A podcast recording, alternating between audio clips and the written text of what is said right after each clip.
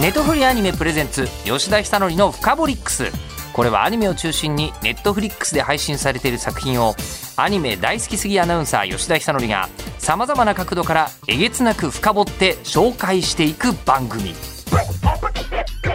吉田久典深掘り吉田久典の深掘り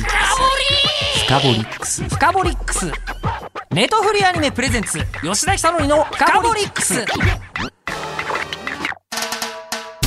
ネトフリアニメプレゼンツ吉田久典の深掘りックス一応成人の日に見るべきアニメ特集なんですよね、えーということでえーゲストをご紹介しましょう永遠の中学生私立恵比寿中学から、えー前はイカさんでございます朝のチャイムが鳴りました私たち私立恵比寿中学の集積番号3番前山理香です私たちじゃなかった今日一人だった、た、うんで今いろいろ考えた上でその挨拶から入ってくれたなって今思いながら見てまし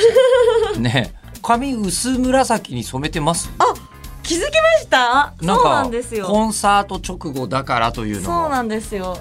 あのコンサート関係なしにええ髪の毛はなんか赤と紫いつも混ぜててはい入はいはいはいれてます、で今もうちょうどこう、はいあの本当にライブ終わってまだ24時間経ってない、立ってないですねえ ー大学芸会の次の日次の日って言ってるから、ますねうん、いいでしそょ うだよ別に明けおめ皆さん、はい明けましそてうおめでとうごそざいれますそれはそれでね10日だとねもうちょっと遅れてる感じだと思うん ですよですねもう一通り一周したなみたいもなうこと一周してそうだうんおーとこなのでちょっとこう打ち上げ感がある真山さんがここにおーおー打ち上げ感あります打ち上げちょっとあります緊張感がうんいつものモードと違うなって思いながら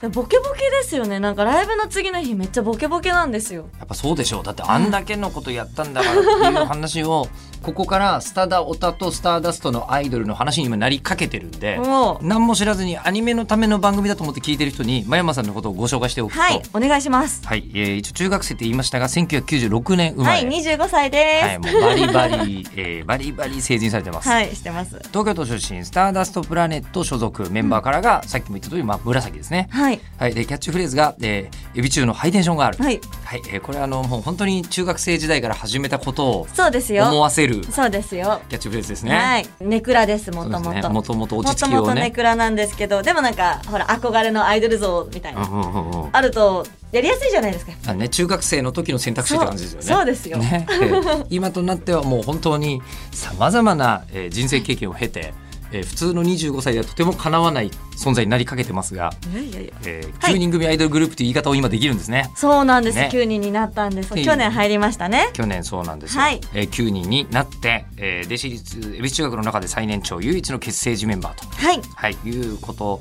で、まあ、その恵比中の話はいくらにでもあるんですけど、うんうんうん一応今日お呼びしている理由としては、はいアニメとゲームが好きしかもゲームよりアニメの方が色強いですよね。アニメ好きですねねアニねメ漫画好きですね、ではいそして、えー田村ゆかりファン、はいえー公式プロフィールの得意欄に「田村ゆかりイントロドーン」はい、田村かりさんのイントロドンって書いてるんですけど、ええこれもあのエビ中のハイテンションガールと同じノリで当時のね当時のノリで書いてるんでええ一、回も披露したことないです。そうでしょうね。だってこれね、はい広がらないですよ。普通のラジオでやらないよ。田村ゆかりユントロドンやるんだったらいたずら黒ウサギだけですから。 そうですね、過去文に化放送の方で。他のとこではやらないですからええやねら。ないと思います。 だけどアニソン歌ったことがあるという、そうです。えーこれありまましたね、確かに。えーありましたね2014年11月にテレビアニメ「赤目が切 る」第2クールオープニングテーマ「ライアーマスク」でソロデビューす。はい、一、そうでしたそうでした、えー枚だけええ CD デビューしてます。いやもうこれも本当にね 毎回毎回生誕の時とかだけ聴けるみたいな、そうですね、今となってはそうなってますね。えーなねかなかこう歌う機会ないんで、ね、いつかどこかで歌わせていただけたら嬉しいんですけどね。まあ、9人いるとなかなか全員のソロパート作るとそれだけで9曲とかになっちゃいますからね。そうなんですよ。指中でやるとなるとね、えーちなみに今度のソロコンは1月の18日はい、もう1目月前でございます18日で。でこういうふうにアニメに対して、えーうんすごくコンシャスであるというか、うんうんうんまあ、距離が近いのは確かだったのに、うん意外にアニラジとかやってなかったなと思ったら、うんえー2021年、えーニコニコチャンネルでアニメ番組が始まりました。そうなんです。うんまやまりかのアニメ300%っていう、ね、アニメを語ったりとか、ゲストに声優さんをお迎えしてなんかお届けしたりとか、うあとはまあメンバーが来て通常会みたいなわちゃわちゃ会みたいなのをやったりとかんねしてますね。あとはねあのこう芹沢優を呼んだりとかそうなのしてますよね来てくれたんですよこの間。でこの間あのそしたらリスナーからめちゃめちゃはい詳細なレポが細かく届いてまし 真山さんと芹沢さんが話してますよみたいな。しかもなんかそこにええ荻野かりんちゃんはいはいはいがはあい。のええ電話でゲスト登場してくれてあーもう大変面倒くさい話ことになりますいいんじゃないでしょう か。ええそうなんですねみゆこみさんつながりで、はい。はい、私たちそのね3人があのアシスタントやらせていただいたことあったので私のチャンネルでもとミニ芹沢図会みたいなのやってセみリザよワーうみズたにいななっちゃいましたからね名前がねもともと「ミューコミプラス」という番組があって、うんそこにめちゃめちゃよく来てくれていてで「ミューコミプラス」はスターダストさんとでっかいはいイベントを横浜アリーナで一緒にやらせてもらったりとか、はいあったりするので、そうですね去年やらせていただきましたあのね前山さんとは積もる話がありすぎ るそうなんですよねありすぎるのなんかに芸能界のお父さんみたいな感じしてます私芸能人じゃないよまずえ芸能人じゃないんですか会社員だよ全力でだって全力で会社員私今までずっと芸能人だと思ってました違いますよ全く違います全くだってアナウンサーですよ会ア社ナウにン所サー属っしててい芸る能人じゃないんですアかナウンサーは芸能人ではないです。職業人、サラリーマン。ササララリーマンです。はいえ、本当に、 え、ちょっと待って。そうなの本当にわからないそよ。れなのにえあんなに文春法とか打たれるんです打かたれてないって。 ええアナウンサーってアアナウンサー自体ね。アナウンサー自体はよくあるじゃないですか、そうだねなんか去年めっちゃ見。たんですよ言われる人いますよねはいはいはい。まあ確かに、そういう人たちは、基本的に、テレビの女子アナが文春法で打たれるんですよ。あーそうなんだ、で、テレビの女子アナは狙われているんだけども、このが男子アナになると多分だいぶ、あの、テレビでも率が下がり、はえあえでこうあのアナウンサー界にはさらにもう一個の序列がああっーてテレビとラジオってあるじゃないですか。でそうなるとラジオとテレビでもうすでにラジオの人顔わかんないし、あそうか、うん声だけで判断しなきゃいけないですそうもんでねすそうですそうです。ええでなのであのこうまあでアナウンサーとなるとやっぱり女性アナウンサーの方が注目度高い、うんうんええだからラジオの中でも女性が上ほうで、ええその下に、ええラジオの男性アナウンサーというカテゴリーがあるんですね。じゃあラジオのはいよぴさんははいそんなにこう打たれる心配がないんだ、まあないでしょうねまずね、ええほぼ確で実もに。本当に手広いですよねいろいろされてますもんね手広くそうですねだからアイドルと仕事しても何も言われないんだと思いますよ。確かにええ果てしなくアイドルと仕事させていただいてますけどもでお世話になっそしております本ええ当でに、も仕事はさせていただいてますがもともとが僕はアイドルの出待ちを日本放送でしていたのにあのかつて僕は東京パフォーマンスドールのはあええ出待ちを高校生時代に日本放送でしていたのにえ日本放送の入社試験受けて受かっちゃった人ですよ。ええいいんですかそんな人入えれてダメなんですよ日本本放来は送警備の人はまず真っ先に僕を止めるべきなんですよ こいつ見たことあるってやんなってきゃいうそう、ええええ高校時代のことを30年前ですけど、ええあーすごいなのでまたまたアイドルファン出身、まあ、アニメも大好きでしたけど、アイドルアニメファン出身の人うがんこっち側に来たら珍しいのでお客さんの,、うんあの好きなイベントを作りたいっていうことでお邪魔しているというかいつもいる感じの、うんうんなるほど、はい、そういう人なんです夢叶え人ですね夢本当に夢はすごいめ叶ちゃってめまちゃす叶え人ですよ叶ってるで叶ってる中で、うん2021年末の大学芸会の話をスルーしてはいけないそうなの絶対ダメそうないやのこだっれてはもう年明けましたよ、年明けま したけどいや年明けましたけど、うん、いややっぱすごっと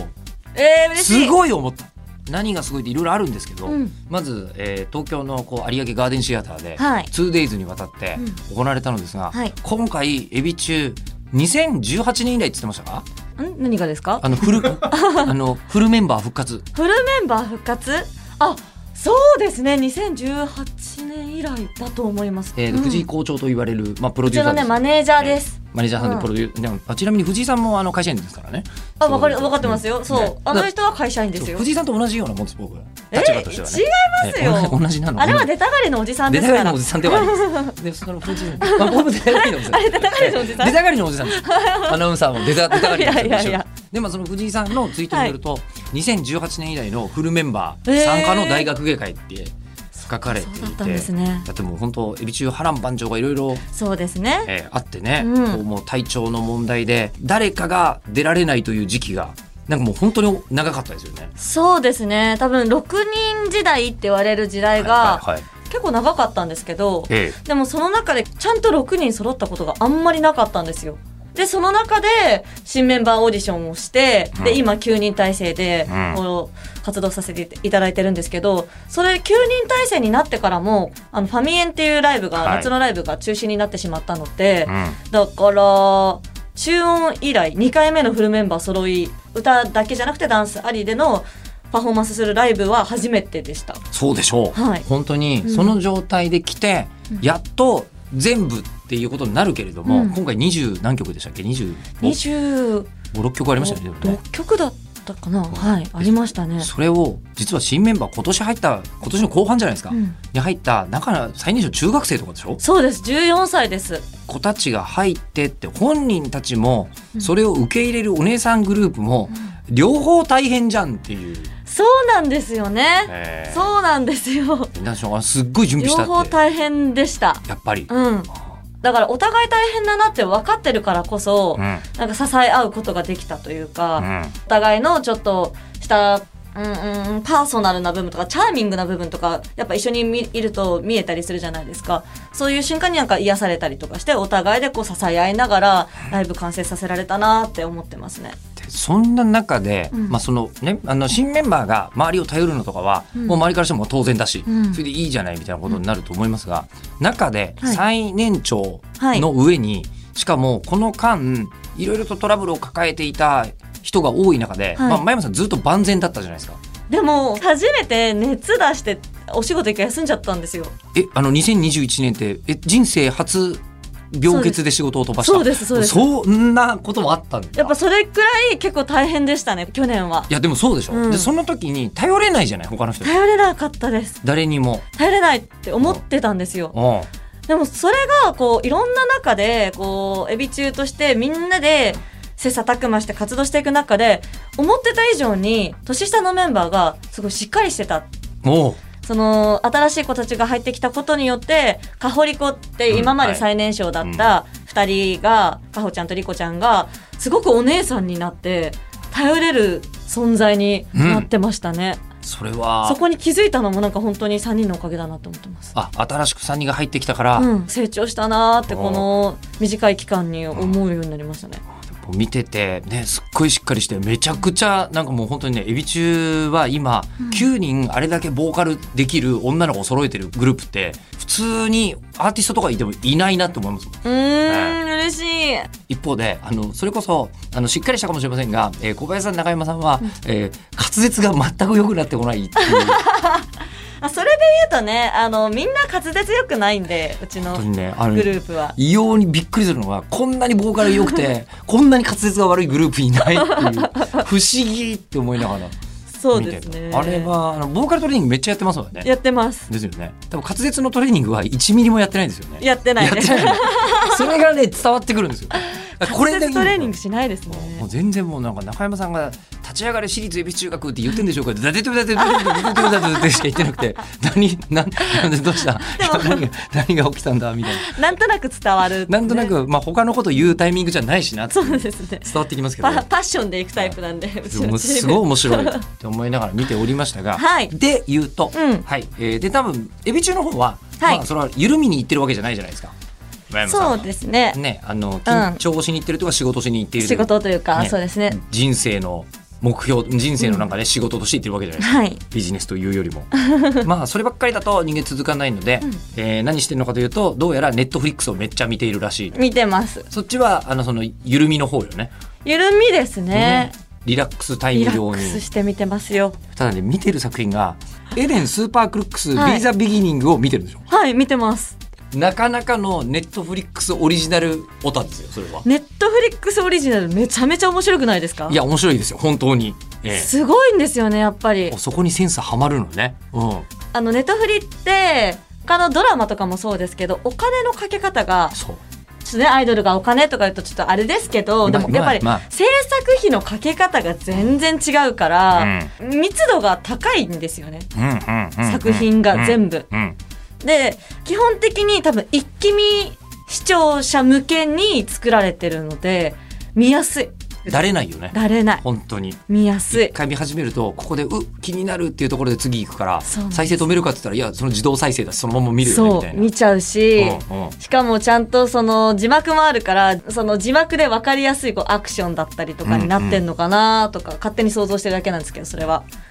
もう本当制作者目線だよねもうね本当ですいかろいろと。うんで、まあ、その目線で言うと、うんそのこう、まあ、本当にワールド感があるというか、日本だけじゃなくて世界で見せますよっていう気持ちも、エデンにもビーザビギニングもスーパそうーなクリッのクスにもそうあるなしんですよ、うんそうなんですよおしゃれですよね、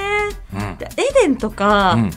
SF というかああいうこう AI がみたいな設定って最近よくやっぱりあるじゃないですかでもその中でこう人間との共存共栄って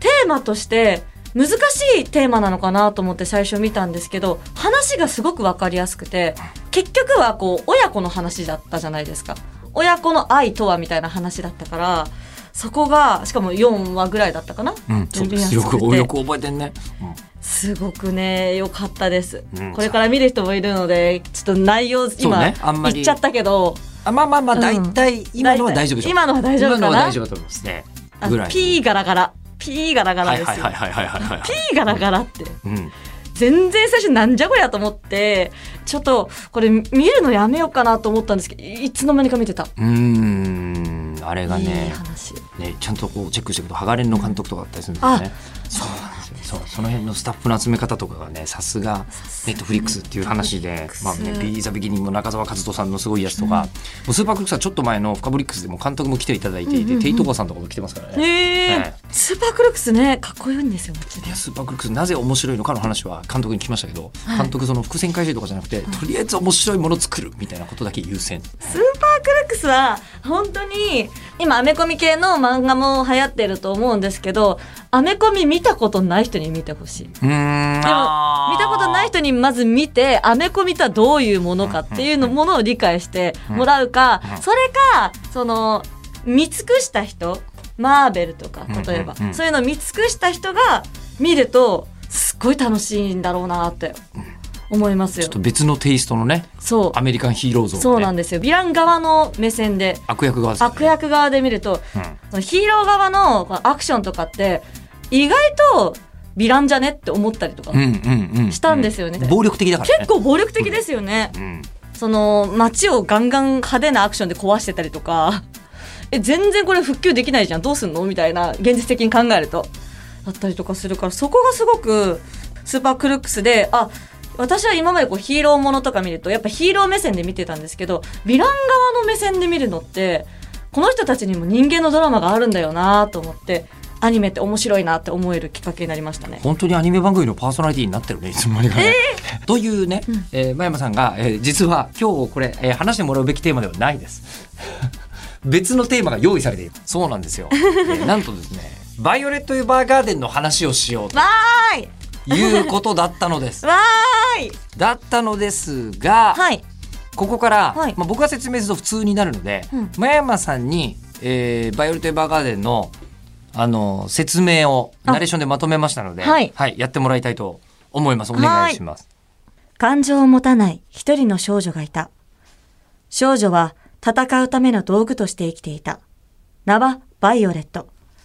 戦争が終わり、新たな時代が始まろうとしていた時、戦地で傷ついたバイオレットはベッドの上で目を覚ます。彼女に残されたものは両腕の義手、そして戦場の記憶と上官、ギルベルト・ブーケンビディア少佐が最後に告げた言葉だけ。だが、その言葉の意味をバイオレットは理解できずにいた。美しい港町、ライデンの町で、バイオレットは自動式人形に出会う。依頼主の気持ちを言葉に変えて手紙に綴る仕事。ギルベルトがバイオレットに残した言葉、愛してる。自動式人形になればその意味がわかるかもしれない。愛してるが知りたいのです。ちょっとでもちょっと滑舌がやっぱりし、あの、エビ中、エビ中滑舌でごめエんビなさい。中活舌はもう直さない方がいいと思いますよ。本当。あれがいい。あれがいい。そうだあれね。がいい。なんか滑舌みんなちゃんとやんなきゃって頑張っているけれども出ないっていうところがまた出ないですね。その分声の表情に出てるっていうところがいいと思うのですが。はい。えーでまあただあの「バイオレット・エヴァーガーデンは」まあそれはもう、ここ近年のアニメファンで見てない人いないでしょいですよ。そ作品れはいないよ。てか、もうなんか、バイオレット・エヴァーガーデンに関しては、アニメをよく見る側の人が語るアニメじゃなくなってるじゃないもでうすねあか。そうこの間あの最近アニメの仕事でご一緒し始めたアキラ100%さんが見たっおつってたええ「ーアキラ100%さんがバイオレット・エヴァーガーデンすごいいいですね」って次の週言われてうんうんうん。おおおアキラさんに通じるって思いながら うちのメンバーも見てて、バイオレット・エヴァーガーデン泣いたーって言おっうて。おうおうおうおうおういやーでもすごいですよねあれね。そうですね本当石川由依さんという方がバイオレットちゃんやってますが、はい。えーとても抑制が効いたというかですねうん。ねもうまだ泣いちゃいけないんだけど石川さんは、うんえー作品的にその泣いちゃいけない感じがギリギリまでいつも高まっているが決壊しないみたいな。確かにそうですねこのバイオレットちゃんとしてのこのね石川さんはね。声がうん確かにうん、であと小安武人さんがいて、で毎回毎回あのそ、ね、浪川さんはご本人を知っているとあの浪川さんにもこういう気持ちがあって 毎回はいいいねいやでもこう言っちゃなんですけどね浪川さんはあのいいとこ明るいとこですから、うんうんえーあの心から明るい浪川さんがうんこういう、あ深でいもそうう深い声をねそうなんで出すされてそうなんですようんという作かっこい品いだったりするのですが、はいまあどこ見たって面白いじゃないですか面白いというかでもそうどこ見たってなんですよ本当いいに作品だけども、どこに焦点を合わせたいですか、まあ、知らない人も聞いてたりするじゃないですか、そうですね絵もいい音絵楽ももいいいい音楽もい、いいええもうストーリーもいいいいえーセリフもいいも演出も全部泣ける最高もうもうそりゃあもう全て素晴らしいじゃないですかえー、悩むなでも語り尽くせないんですよねやっぱりねうんうんうん「バイオレット・エヴァーガーデン」って何がいいっていうと全体がいいっていうのが一番あるんですけどなんていうかアニメを見たことがないうちのメンバーもハマれたっていう点でアニメって見ようとすれば一気にバンって見れるじゃないですか。今はね今は特にねこう一気見層の層もあるし、そのネットフリックスだったら特にそう一気見できるみたいなところがその作りやすい見やすいみたいな部分なんですけど「バイオレット・エヴァーガーデン」って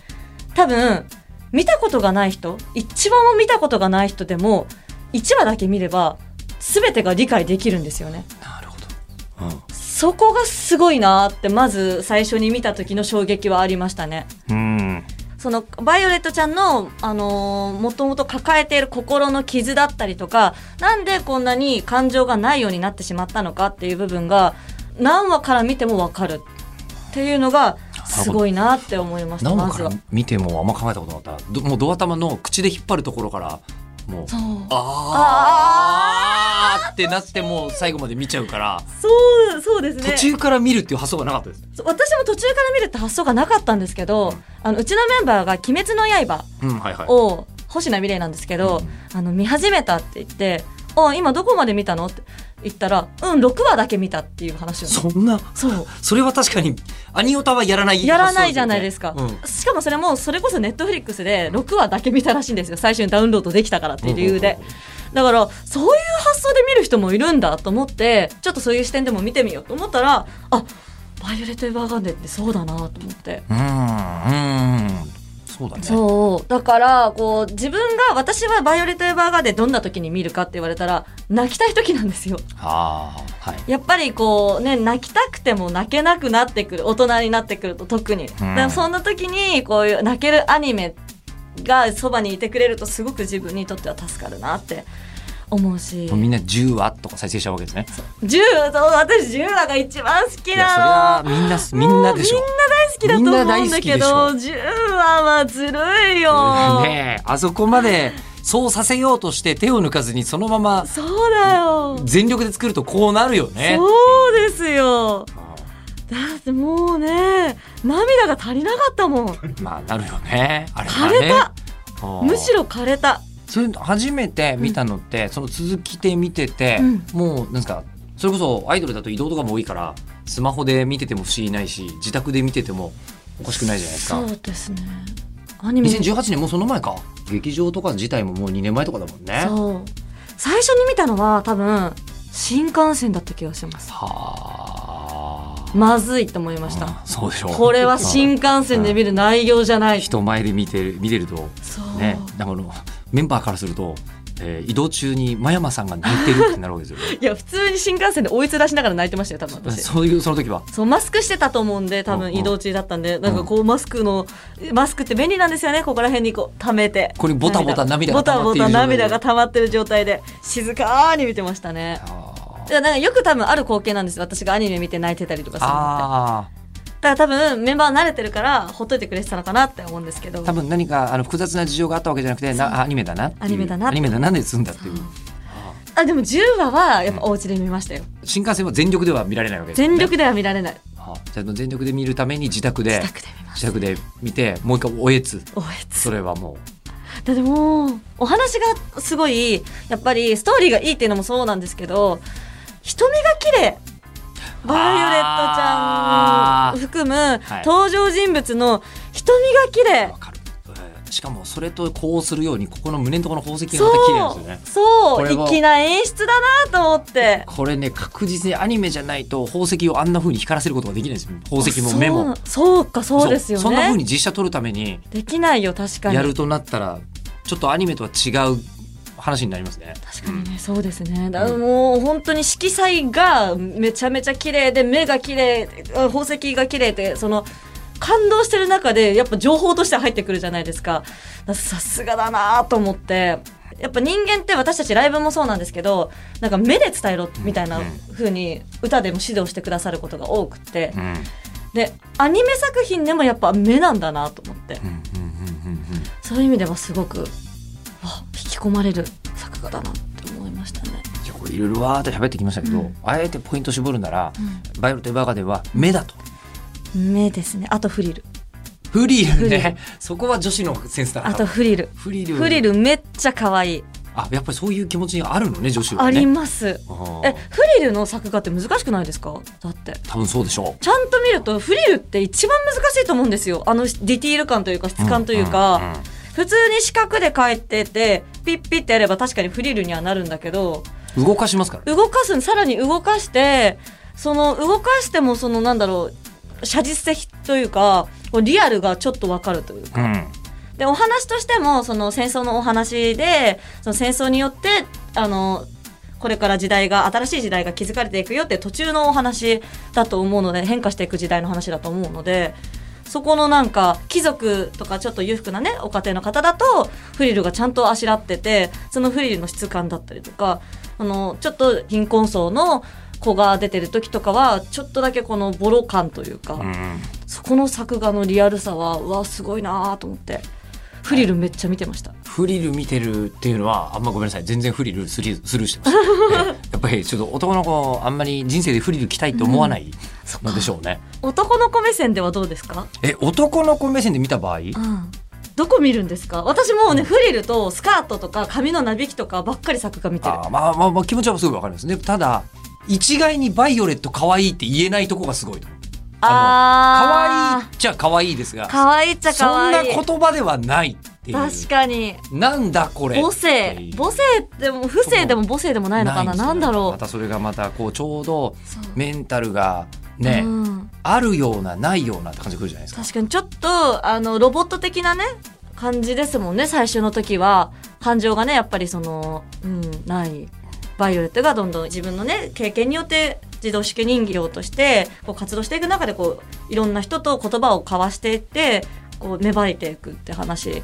なのでそうですよね。だから多分女性にこうねなんですか男性が求めるものってそれを可愛いと思ってうん守りたいような、逆に言うとでもバイオレットもなんかいろいろやってくれるから守ってくれる感も元軍人 ですからねそうそうそうそもそも一番初めそこからスタートしてるしみたいそうなでところもだから義手なんだっていうね。でしかもそれでどこかに行ってしまいそうな感じもするし少女の儚さもありながら、うんこう大人になっていくようなその女性としての魅力もあっそうてなんですよ、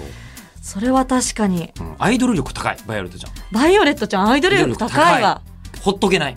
ほっとけないほっとそうそうそうそうですよっていう感じで見てる気がしました今話をしててアイドルファン的な気持ちはかなりあるかもしれない、そうなんですバイねオレット見てるとキャラを押すっていう目線で見てらっしゃるんですねオスあのこの子の行き先に何があるんだろうって思っちゃうあああ確かにそうドラマは感じますこれはアイドルの見方にも近いかもしれないです、そうかうも確かにそういう意味でね、うんバイオレットちゃん人間力高いですねんそうなんですようね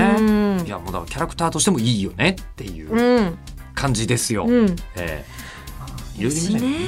推しのもっと気持ちの原型みたいな感じあのあー推しは推しでいいんだけど推芽し生えさせてくれた将来的に推しにつながる気持ちなんだけどそれよりももっと人間の自然な気持ちに近いところにうんある作品、ううんん推しを推し売りしてこない、うん、うん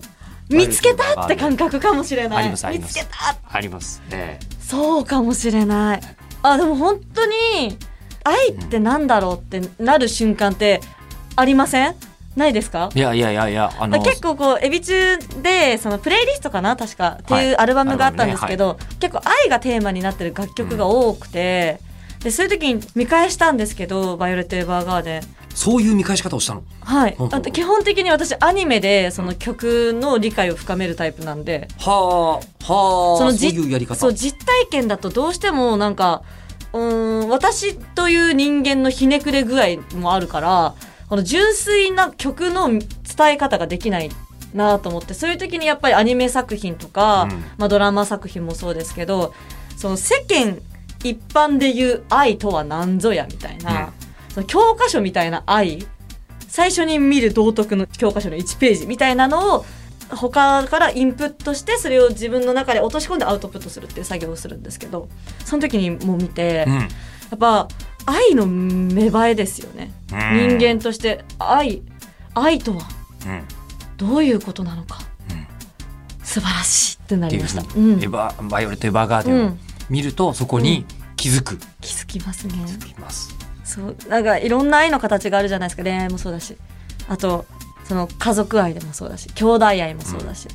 私ねあのルクリアちゃんのセリフで、はいはいはいあのお兄ちゃんにすす素直になれなくってでそれでバイオレットに対してなんかぽぽつりぽつりとなんか言う時のセリフがあるんですけどなんかそれが本当はただ生きてくれるだけで嬉しいのありがとうって伝えたいだけなのにみたいな自分の気持ちをこう吐露するように言うセリフがあったんですけどあの時とかすごいもうこれこれこれこれが愛なのよと思ってでそれ今あの、そうかと思いながら聞いてて、推しじゃないですか生きててさえくれればいいそう最後のそうそう、ねさてじゃあ、えー今日もうすでに圧倒的に予定時間をオーバーして撮っているあそうなんですフカかボリックスそうですね、えーあの成人の日に見るべきアニメとかですけど成人とかもうあんま関係ない、かあ関係ないみんなに見てほしいただ、まあそうね本当に、これは新加入した3人にうん見てほしいなーなんか思い悩んだ時とか見てほしいなって思まだ、えー、と直接そんなこと話をする機会はないうないですねあいやないよお一押ししたいのが鋼の錬金術師と、バイオレット・エヴァガであの鋼を見せたい理由は、そこから何を学んでほしいのかそこから等価交換を学んでほしいそう 何かを手に入れるためにそは何かが失われるぞ失われるんだよっていうのあをあやっあぱあやっぱわかアニメは教科書ですから深いねそれを学んでしほしいのはやっぱそうですねいいや重みあるわ 他の誰が言うよりも重みがあるであのあ等価交換によってやっぱ失われていくこう感情だったりすれていってしまう芸能界というすれていってしまうこの環境に対して何か思い悩んだ時に「バイオレット・エヴァーガーデン」を見てほしいはあ いろんな彩りをなるほど教えてくれるなるほどこんなにも世界って美しいんだってうんフィクションだけどもうんそこにはリアルがあるんだみたいな本当によりどころになってんだよねアニメねそうですね今ええちょっと想像を超えてましたけ どそれはまあねあのバイオテーバーガーデンテレビシリーズ見たい方はぜひネットフリックスで一気見で一気見してほしいその後外伝も見てほしいそうですね外伝見たらスペシャルも見てほしいそうであとねハガレンも見られます基本的にネットフリックスはいじゃあもう芸能界で悩んでる方は、えー、真山さんは、えー、ハガレンと、えー、バイオレットエヴァーガーデンを見ろとそうだよアイドルはみんな見た方がいいアイドルねアイドルはみんな見たそうね方がいい。うんあとで、あと新社会人も見た方がいい。等価交換 だから。新社会人そうね社あの会社会生活って等価交換だから。さてということで私立恵比寿中学から真山理香さんどうもありがとうございあましりたがとうございました。ネットフリーアニメプレゼンツ吉田ひさのりのフカボリックス番組ツイッターもありますアットマークフカボリックスをぜひフォローしてくださいではまたお会いしましょうネットフリーアニメプレゼンツ吉田ひさのりのフカボリックスここまでのお相手は日本放送アナウンサーの吉田ひさのりでした